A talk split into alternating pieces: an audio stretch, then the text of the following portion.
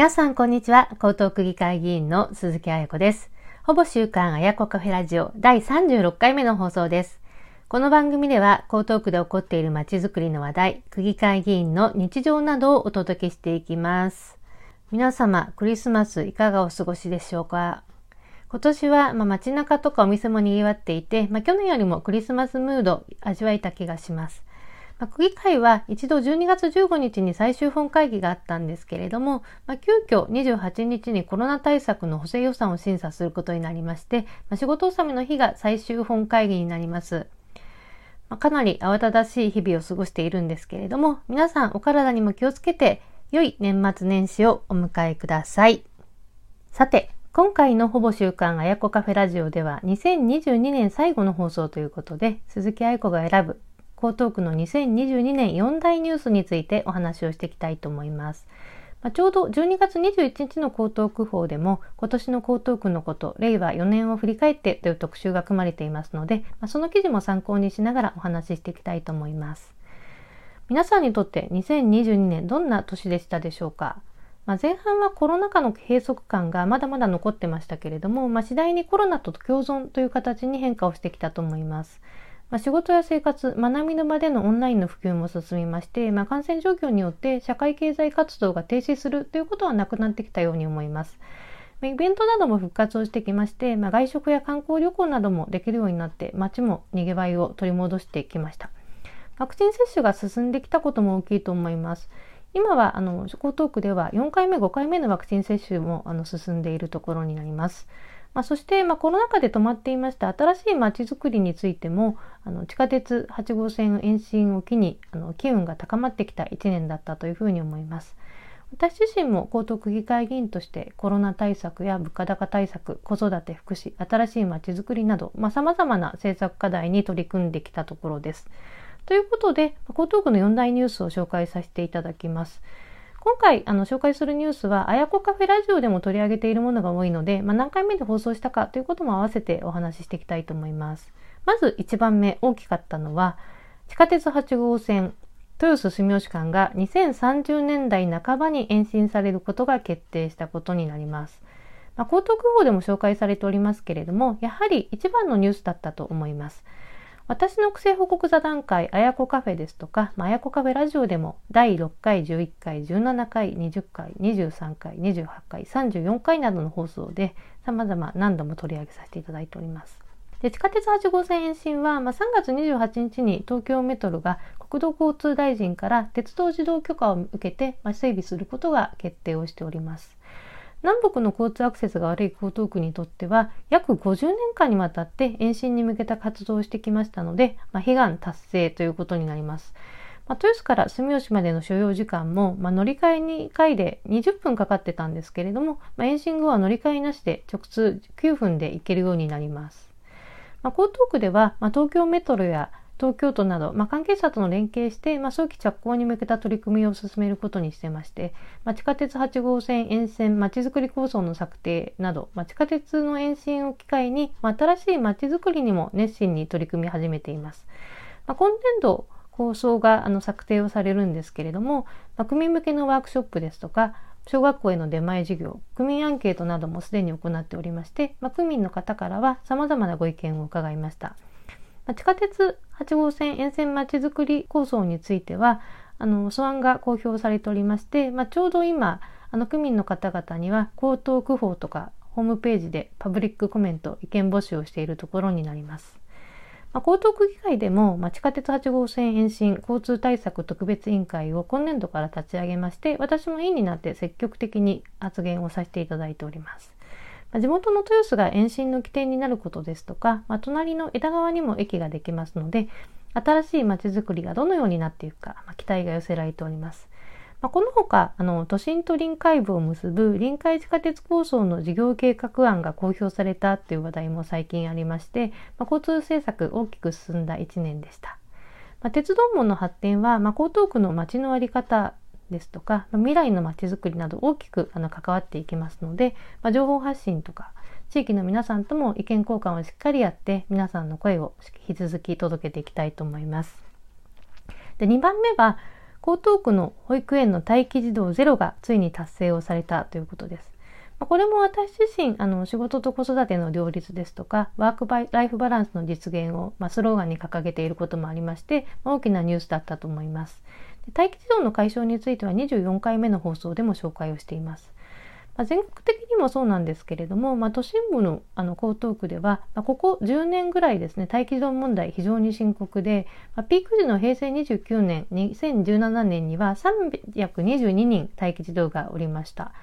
で江東区では、まあ、緊急対策本部を立ち上げて保育施設の整備とか、まあ、保育園の定員増を毎年約1000人ぐらいのペースで続けるということでさまざ、まな対策をやってきました。でその結果、まあ、待機児童がどんどん減っていきまして2019年には51人2022年2020年には14人2021年には4人というふうになりまして、まあ、ついに今年2022年には待機児童ゼロを達成をしています。で私自身も保育園の入園相談で、まあ、その保育園に入れないという声を聞くことは少なくなりまして、まあ、どこかには入れるというふうな状況にはなってきております。ただまあ地域的にはね保育園にあの希望する保育園に入りづらいということはまだありますので、まあ、区内どこでも希望する保育園に入れるようになるということが理想だと思います。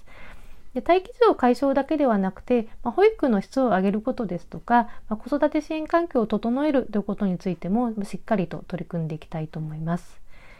で次3番目のニュースとしては、まあ、江東区で区民祭りなどさまざまな行事が復活してきたということがあります。でイベントの再開については、まあ、最初は人数制限とか規模の縮小してあの再開をしていきまして秋頃からま本格的に復活をしていきました。1月の成人式は4部制で開催をして、まあ、4月から6月にかけて行われましたあの子ども祭りとか環境フェアについては、まあ、規模の縮小とか、まあ、様子を見ながらの復活だったんですけれども、まあ、10月の江東区民祭りでは入場者登録をまあ LINE などで行って、まあ、リストバンドをして入場管理をするなど、まあ、感染対策を徹底しながら、まあ、飲食のブースも復活をしまして、まあ、20万人の方々がね集まったというね非常ににぎわった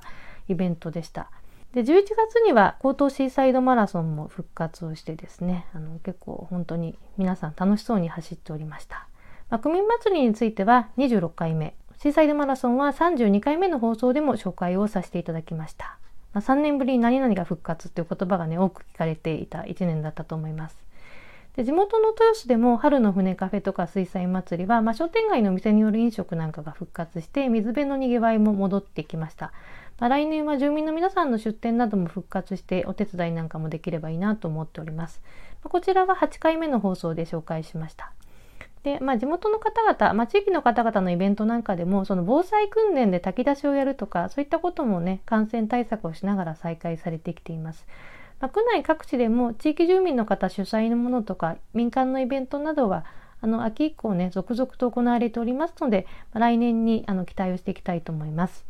で3番目のニュースまでは江東区報でも紹介をされていたんですけれども4番目は私鈴木彩子のセレクトであの紹介させていただきたいと思います。ま4番目としてはそのオリンピックレガシーの継承と活用が、ま、江東区で広がってきたということを取り上げていきたいと思います。でまずは有明アリーナが再開業したことです。オリンピックではバレーボール、パラリンピックでは車椅子バスケの競技が行われたんですけれども、有明アリーナ、あの民間企業のコンセッション形式による運営で、8月に再開業をいたしました。で収容人数は1万5000人で、その開業時のイベントでは、ビリー・アイリッシュの来日公演ですとか、まあ、パフュームのコンサート、パラリンピックの1周年のイベントなんかも行われました。まあ、そしてね、今もあの様々なアーティストやスポーツのイベントなんかが行われています。私も有明アリーナは、まあ、新しく東京ユナイテッドバスケットボールチームがその有明アリーナを本拠地にして開幕戦を行ったので観戦をさせていただきました。まあ、この時はま9000人以上の観客を集めて1試合最多入場者数の記録も作ったということで第26回目のあやこカフェラジオでもご紹介させていただきました。まあ、スポーツやイベントの拠点としてのオリンピック施設の活用は、まあ、海の森競技場が4月夢の島のアーチェリー場についてはあの去年2021年の10月に再開業をすでにやっております。で来年の3月ですね水泳施設のアクアティクスセンターの開業も予定をされているということです。でこの他ですねあの新しくスポーツ施設を作るということで、まあ、江東区立のスケボー施設夢の島スケートボードパークもあの11月にオープンをいたしました。で堀米雄斗選手があのスケボーで金メダルを取ったということで、まあ、江東区民がスケボーができる環境整備が進められていきましてクラウドファンディングも活用して、まあ、初級者から中級者まで楽しめる本格的な施設が、まあ、夢の島にあの建設をされました。ま、こちらは30回目の放送でも紹介をさせていただきました。まあ、スポーツと人情が熱い街をキャッチフレーズにしている江東区ですし私自身もオリンピックのボランティアなんかもやっていきましたので、まあ、スポーツ施設の活用とか、まあ、大会後の江東区湾岸エリアのまちづくりについても引き続きしっかり取り組んでいきたいと思います。まあ、以上が私鈴木愛子が選んだ江東区の4大ニュースのご紹介でした。で個人的な私のの4大ニュースといたしましてはまずは区政報告座談会のあやこカフェが毎月、まあ、140回ですね。でほぼ週刊あやこカフェラジオは毎週休まずに36回放送できたということがあります。皆様本当にありがとうございます。まあ、そして、まあ、日本最大の制作コンテストでありますマニフェスト大賞というイベントであの実行委員長の代理として運営の責任者を11月に務めさせていただきました。これもね、地方政治をあの活性化させるということで大きな取り組みに参加させていただいたということで大きいものだと思います。そして、まあ、個人的にはパーソナルスタイリストの資格を取って、まあ、政治のとファッションの関係について考えるようになったこと。そしてあのスポーツクラブやヨガなどの運動習慣が定着して、まあ、あの健康に過ごせているということがあります。